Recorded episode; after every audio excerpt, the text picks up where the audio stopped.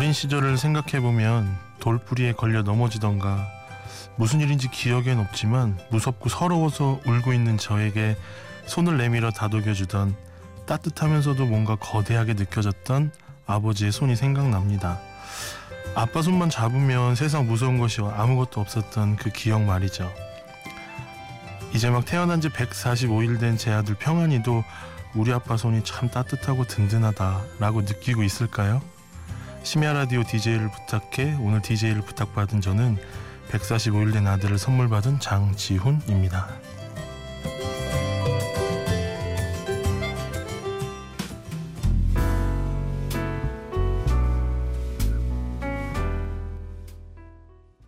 나탈리 머첸트의 One Fine Day 들으셨습니다. 어, 안녕하세요 여러분. 그동안 잘 지내셨는지요? 저는 라디오로 육아일기를 쓰는 남자 장지훈이라고 합니다. 음, 기억은 안 나시겠지만 작년 연말쯤에 그 저의 결혼 준비 이야기와 또 동유럽으로 갔었던 신혼여행 이야기 또 첫 아이를 선물 받은 그 임신 이야기를 방송한 적이 있었는데요. 그 궁금하신 분들은 다시 듣기를 한번 들어보시면 아실 겁니다. 사실 지난 방송을 하고 내심 기대하고 있었거든요. 야 이거 방송 나가면 이거 난리 나는 거 아니야? 막 방송 섭외가 막 들어오는 거 아니야? 정말 라, 뭐 라디오스타 나가가지고 그 말할 에피소드 준비해야 되는 거 아닌가? 나는 방송을 하더라도 초심을 잃지 말아야겠다. 막 이런 혼자 이런 생각 말도 안 되는 생각들을 하면서 그 지냈던 생각들이 납니다. 근데 실상은 저도 앞에 10분은 자느라고 못 들었고요. 그 아내도 같이 방송을 막 기다리다가 잠이 들었는데 제가 막 미니를 키는 소리를 들으면서 아내도 옆에서 같이 깼었습니다. 앞에 10분은 진짜 못 들었어요. 그래서 나중에 다시 듣기로 저도 들었습니다. 비몽사몽의 상태로 나머지 방송을 들었던 기억들이 나고요. 그뿐만 아니라 굉장히 이 방송을 뭔가 라디오를 녹음했다 방송에 나온다 이런 쑥스러운 감정 때문에 부모님을 비롯한 뭐 가족 친구들한테도 전혀 알리지 못하고 뭐 그랬던 기억이 나네요. 당연히 뭐 제 신상에는 전혀 아무런 변화가 없었고요. 뭐 방송 전에 했던 그대로처럼 아니 그날보다 어쩌면 더 열심히 직장 생활에서 맡은 바 임무를 감당하고 있습니다. 음, 변한 거 있네요. 가장 큰 거겠죠. 결혼 이후에 제 인생의 가장 큰 변화이자 감동이었던 아들 평안이의 탄생입니다. 이름이 좀 특이하죠. 장평안. 음, 평안이란 이름은 아이를 가지고 난 다음에 음, 이 아이에게 어떤 삶을 살아가라고 이야기를 해줘야 될까라는 고민을 하면서 생각했던 이름입니다. 어, 그런 이야기를 해줄 때 아빠인 내가 원하는 삶을 얘기해줘야 되지 않을까라는 생각이 들었고 그거와 가장 적합한 단어를 찾다가 평안이라는 단어를 어, 이름으로 선물해주게 됐습니다. 뭐 편하게만 살아라 아무 걱정 없이 살아라 이런 뜻은 아니었고요. 어떤 일을 당하더라도 그 마음의 기준이 평안했으면 좋겠다라는 그런 마음이었습니다. 음, 다행스럽게도 저희 부모님과 또 장인 장모님께서도 또 그리고 제 아내도 굉장히 좋아해줘서 감사한 마음으로 이름을 지어줬습니다. 뭐 괜찮은가요, 여러분? 뭐 사실 주위에서 좋다 싫다 뭐 이런 얘기들도 많았는데 음, 뭐 저희가 만족하고 아기가 만족하면 좋은 거라고 생각합니다. 지난번 첫 녹음한 다음에 그 담당 PD가 음, 아이가 태어난 다음에 100일 정도 지나면 이제 안정기에 들어가니까 그동안의 이야기들을 한 번 더 방송해도 재밌을 것 같아요 라고 아이디어를 주셔서 오늘은 뭐 별거 아니고 누구든지 겪는 일이지만 음, 145일의 시간을 어떻게 지냈는지 뭐 그동안의 이야기들을 한번 해보려고 합니다. 요즘에 출근하기 전에 그리고 또 퇴근하고 나서 이제 눈, 눈을 바라보면 장난기가 넘치는 그 아들의 눈을 가만히 마주보고 있으면 너랑 나랑 아마 한 10억 년쯤 전부터 우리가 부자 관계가 되려고 준비되었을지도 몰라 라고 얘기를 하기도 하고 또 그런 생각을 하기도 합니다. 이 노래 제목처럼 말이죠. 음, 노래 두 곡 듣고 올게요. 우선 10억 광년의 신호 이승환이고요. 데이브레이크의 들었다 놨다 두 곡 듣고 오겠습니다.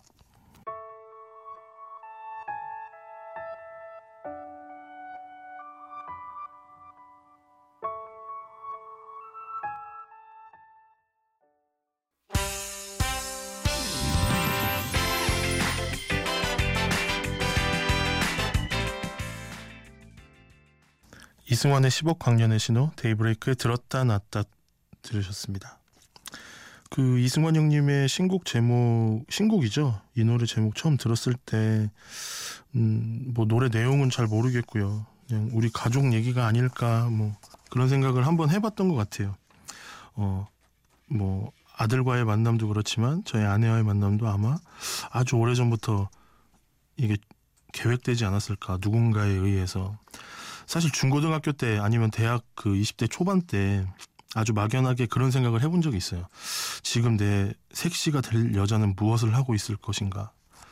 뭐 이렇게 나처럼 방탕한 대학 생활을 하고 있는 것인가? 뭐 이런 생각을 했었는데 뭐 결혼하고 안 사실이지만 저와 제 아내가 중학교 선후배 사이였더라고요. 제가 중3 때 이제 어, 전학을 가게 됐었는데 그 학교에서 저는 3학년이었고 제 아내는 2학년이었습니다. 진짜 기막힌 우연이죠. 그러니까 여러분도 주위 사람들 잘 챙기시기 바랍니다. 언제 어떻게 만날지 모르니까요. 음, 저희 아기 이야기를 좀 해드릴까요? 음, 저희는 출산 예정일이 한 일주일쯤 지난 작년 겨울 연말 12월 28일 아침 일찍 병원으로 아내 함께 갔습니다. 음, 예정일로 약속했던 날을 어기고 있는 제 아들을 더 이상 기다릴 수 없어서 저희를 담당해 주신 선생님과 상의해서 이날 유도 분만을 하기로 했거든요. 서로 이렇게 뭐 가면서 말은 안 했지만 서로 긴장도 많이 하고 있었고 어, 저희의 소식을 기다리는 가족들도 그때부터는 비상 모드로 변하고 있었습니다. 출산에 용이한 옷으로 갈아입고 쪽진제를 팔에 받고 누워있는 아내의 긴장을 풀어주려고 철없이 셀카도 찍고 또 무통주사 맞으면 안 아프니까 괜찮을 거야 라는 말도 안 되는 그런 격려를 하면서 시간은 흘러갔습니다. 어, 병원에 온 지 한 8시간 정도가 되니까 의사 선생님께서 어, 이제 출산할 수 있을 것 같다 말씀하셔서 가족 분만실로 아내와 함께 이동을 했습니다. 그곳에서도 극심한 통증을 이겨내면서 아가를 기다리는 그 아내의 모습은 정말 아름다웠습니다. 또 존경스러웠고요. 남자 입장에서는 뭐 해줄 게 전혀 없으니까 너무 미안한 마음만 가득했고 또 왜 이렇게 안 나오는 거야라는 막 이런 감정들이 막 말할 수 없는 감정들이 막 휘몰아 치더라고요. 그런데도 그 안에 들어갔는데 기다리는 아가는 나오지 않고 음, 담당 선생님께서 저를 부르셨어요. 음, 더 이상 좀 기다리는 것보다는 수술을 하는 게 좋을 것 같다고 저한테 말씀을 하시더라고요. 이제 제 생각에는 아예 수술할 거면 아프지 말고 처음부터 했으면 한 30분 만에 바로 수술해서 나오는 건데 하루 종일 모든 통증을 다 겪은 안에 정말 불쌍한 케이스가 아닐 수 없습니다. 의사 선생님과 의견을 나누고 그렇게 하기로 하고요. 수술방으로 아내가 어 이제 들어가는 모습을 뒷모습을 바라봤었는데 그 모습이 아직도 눈에 선합니다. 음, 한 30분 지나니까 저쪽 멀리서 간호사가 제 이름을 막 부르더라고요. 그 간호사가 끌고 온 듯한 무슨 투명 세수대와 같은 바구니에 생전 보지도 못했던 무슨 외계인 같은 시뻘건 애기가 누워서 막 저를 쳐다보면서 막, 막 울고 있더라고요. 저는 사실 뭐 애기가 만나면 드라마에서 보면 막 울고 뭐 난리 나고 막 감동 뭐 이런 거보다는 너무 고생을 엄마를 너무 고생시켜서 괘씸하게까지 생각되어지는 그 아기를 보면서 또 그그 그 모습을 보면서 좀 당황하고 있었습니다 사실. 어 제가 이렇게 당황한 모습을 봤는지 간호사 선생님께서 저한테 그러시더라고요. 손가락 발가락 개수 확인하시고요. 남자 아기 맞고요. 아가 빨리 들어가야 되니까 사진 빨리 찍으세요 그 산모는 건강하니까 회복실에서 별 문제 없으면 병실로 발로 올라가실 거예요 좀 이렇게 쌀쌀 맞아 보이는 간호사가 이런 얘기를 하고 저는 떨리는 손으로 핸드폰을 꺼내서 그 아이의 사진을 단툭 거찍고 병아나 나중에 만나자 인사를 하자마자 간호사는 쌩 하고 돌아가 버렸습니다. 아기를 보고 뒤돌아서면서 하루 종일 고생한 아내의 얼굴이 떠오르기도 하고 아 또 우리 엄마도 이렇게 나를 어렵게 낳았겠구나 라는 생각을 들면서 약간 눈앞이 먹먹해지더라고요. 음, 그 이후에 있을 육아의 고통은 뭔지도 모르고 정말 순수했던 시절입니다. 이제 뭐 낳았으니까 다 끝난 줄 알았거든요. 이날 이후로 저와 제 아내의 신분은 어, 아빠, 엄마로 변경이 됐습니다. 어, 다음 이야기가 이어질 텐데요. 이쯤에서 노래 잠깐만 듣고 올게요. 노래 두 곡 들을 건데요. 라디의 엄마, 동물원의 넌 충분히 아름다운 걸 듣고 오겠습니다.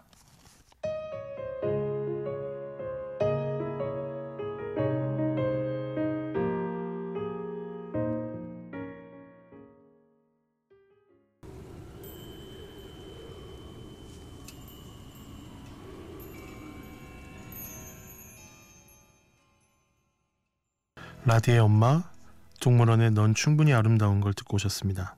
음, 특별히 넌 충분히 아름다운 걸 이 노래는 출산 중 그 진통 중에도 여자로 보이고 싶어 했던 아내 혜신이에게 들려주고 싶은 노래입니다. 여러분은 지금 심야 라디오 DJ를 부탁기를 듣고 계시고요. 저는 라디오로 육아일기 쓰는 남자 장지훈입니다. 어, 아까 이야기를 좀 이어가 보면 어렵게 어렵게 아기가 태어나서 음, 병원을 병원에서 입원 기간을 거치고 또 산후조리원을 거쳐서 이제 정말 오롯이 우리 셋이 집으로 들어가는 날이 점점 다가왔습니다.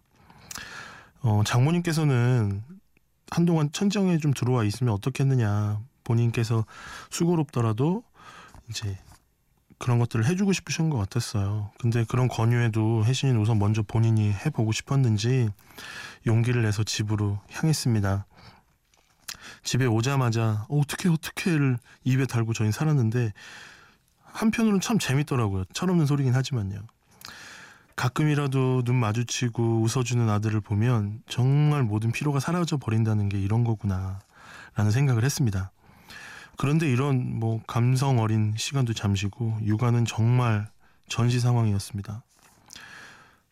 뭐 말로는 두 시간이라고 하는데 느낌에는 정말 그보다 더 자주인 것 같거든요. 정말 밥 달라고 울어대고 뭐 이유도 모르는데 자꾸 울고 그렇기 때문에 우리의 새벽 시간은 너무 힘든 시간이었고 저와 제 아내나 또 아들 평안이나 이 낯선 상황에 갑자기 그 내몰린 우리 세 명 세 명의 초보자들은 진짜 이러지도 저러지도 못하는 날들로 그 시간들을 보내게 됐습니다. 그때 느껴지는 생각들이 있었어요. 아, 이래서 육아 초반에 많은 부부들이 다투는구나. 왜냐하면 육체적으로 서로 힘들다 보니까 서로에게 뭔가 좀 떠밀려 그러고 마음은 아닌데 입에서는 짜증 섞인 서운한 이야기들이 나와서 다툼이 생기고 또 그런 다툼들이 손댈 수 없이 커지면 우리가 방송에서 봤던 무슨 상담 프로그램 나가서 막 서로 막 욕하고 막 이러다가 상담 받고 막 둘이 좋아서 져서 다시 울고 막 막 그랬던 것 있잖아요. 그런 방송에 나가게 되겠구나 내가. 그래서 저는 그날부터 조금 힘들더라도 좀 서운한 이야기나 싫은 이야기는 좀 하지 말자. 뭐 그런 감정이 들면 뭐 좀 샤워를 한다던가 좀 분위기를 전환시켜서 좀 그 분위기를 없애야겠다라는 생각을 가지고 행동을 하고 지금까지도 좀 그러고 그렇게 하려고 노력하고 있는데요. 이건 일방적으로 제 생각이고 제 아내는 어떻게 생각하는지 정말 하나도 모르겠습니다. 하여간 뭐 전 열심히 하고 있는 것 같아요. 제 생각에. 어, 그렇게 한 50일 정도가 지나가니까 우리 아들 평안이와 또 우리 부부는 어느 정도 서로 적응을 하게 됐습니다. 어, 50일 전까지는 뭐 나랑 비슷한 점이 있는 건지 뭐 없는 건지 그럴 겨를도 없었고 그 막 하루에 기저귀를 10번도 더 가는 막 그런 아주 혹독한 시간들을 보내고 있었는데 50일 정도가 지나다 보니까 아 이게 이 아이를 바라보는 제 눈빛에서 점점 더 사랑이 커지는 것 같고 제 마음에서도 좀 그런 것 같고요. 또 아 이제 이 아들과 내 아내를 지켜야 된다는 그 책임감이 좀 무엇인가가 조금 더 느껴지는 시간이 아니었나 그렇게 그 50일들을 기억하게 해봅니다. 이 시기를 여러분들도 많이 지나보셨고 또 앞으로 당할 여러분들도 이 방송을 듣고 계시겠지만 어느 정도 좀 공감이 가시는 이야기인지 궁금하네요. 잠깐 노래 듣고 올게요. About, About Time OST 중에 How Long Will I Love You 그다음 이영훈의 캐치볼 두곡 듣고 오겠습니다.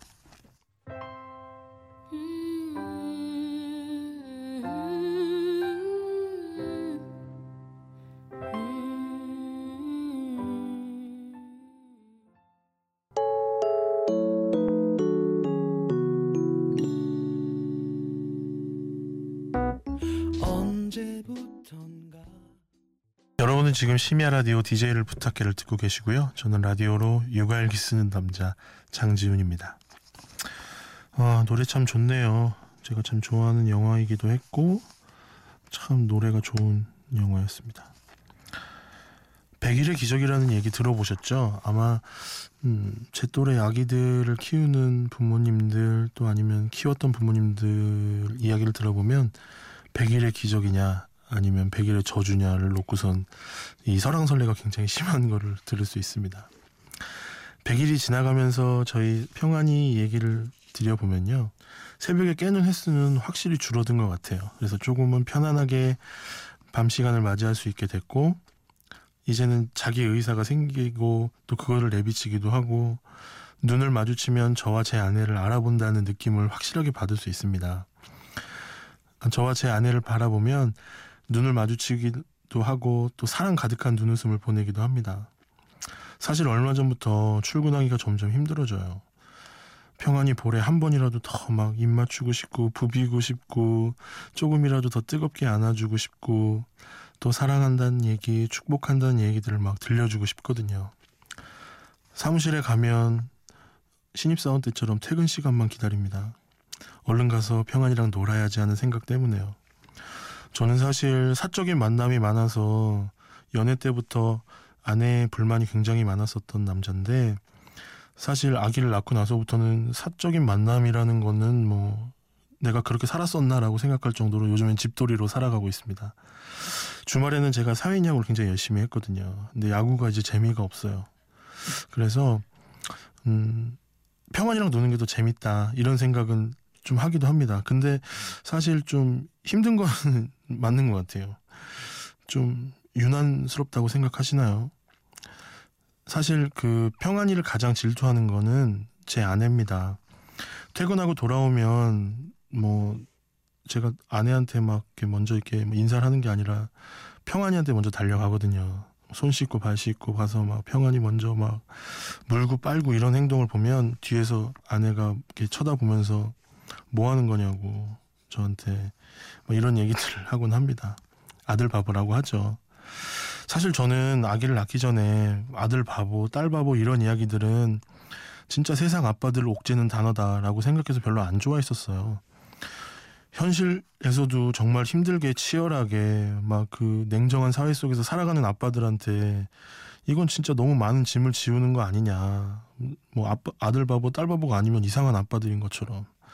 근데 막상 제가 한번 이렇게 아들을 낳고 그런 생활들을 해보니까 아, 보고만 있어도 정말 위로가 되고 아, 진짜 이게 사랑스럽다는 게 이런 감정이고 이런 느낌이구나라는 것들을 하루하루 지나가면서 더욱더 피부로 느껴집니다. 진짜 너무 이쁜 것 같아요. 정말 저 미쳤나 봅니다. 아들 평안이와 만나기 전에 이 노래를 들으면 그 저희가 집에서 강아지를 한 마리 키웠었거든요. 그러면서 그 강아지를 쳐다보면서 너도 그런 생각을 하고 있니? 라고 물었던 기억이 납니다. 근데 이제는 어, 우리 아들 평안이도 메신저도 하고 뭐 저기 혼자 뭐 TV도 보고 이러나 이런 생각이 들곤 합니다. 노래 듣고 올게요. 루시드 폴의 문수의 비밀, 옥상 달빛의 스케치북.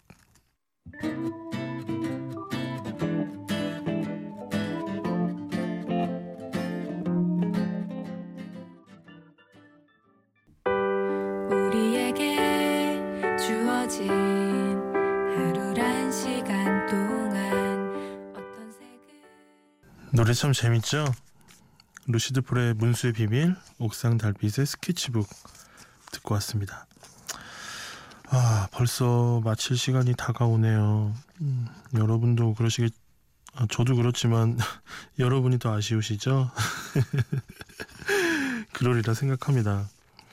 작년 12월 28일부터 정말 그 전투하는 마음으로 어, 하루하루 지나온 날들을 이렇게 DJ를 부탁해를 통해서 그 시간들을 좀 정리해보고 또 되새겨볼 수 있어서 너무 좋았습니다.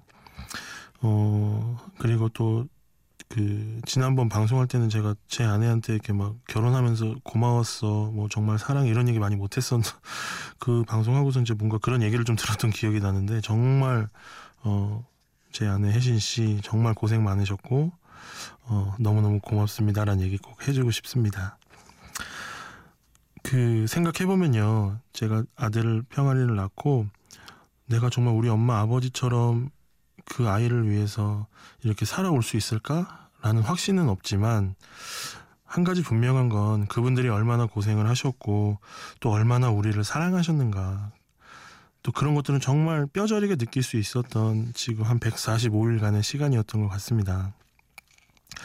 어, 지금 사랑하는 아들 평안이와 또 아내에게 감사와 사랑과 격려를 보내고요. 더불어서 또 이 시간에 이, 이 이른 새벽에 누구보다 먼저 하루를 여시는 세상의 모든 어머니들, 아버지들, 그리고 누군가의 아들, 딸, 당숙, 사돈의 팔촌까지 정말 화이팅 하시기 바라겠습니다. 어, 아직은 많이 허술하고 정말 뭐 볼품 없는 145일간의 육아일기 들어주셔서 또 함께 해 주셔서 너무 감사하고요. 저는 제 평안이의 첫 돌을 잘 치르고 다시 돌아오도록 하겠습니다. 그동안 건강하시고요. 어, 여러분도 삶 속에 감사가 넘치는 삶 사시길 바라겠습니다. 마지막 곡은 런치송 프로젝트의 감사라는 곡 들을 건데요. 제가 참 좋아하는 곡인데 아마 제 마음을 가장 잘 대변하고 있는 곡이 아닌가 생각합니다. 이 노래 들으시고요. 저는 어, 내년 연말이 지나서 올 연말이 지나서 돌아오겠네요. 그때 다시 뵐 수 있으면 좋겠습니다. 심야 DJ 라디오를 부탁해. 저는 라디오로 육아일기를 쓰는 남자 장지훈이었습니다. 여러분 감사합니다.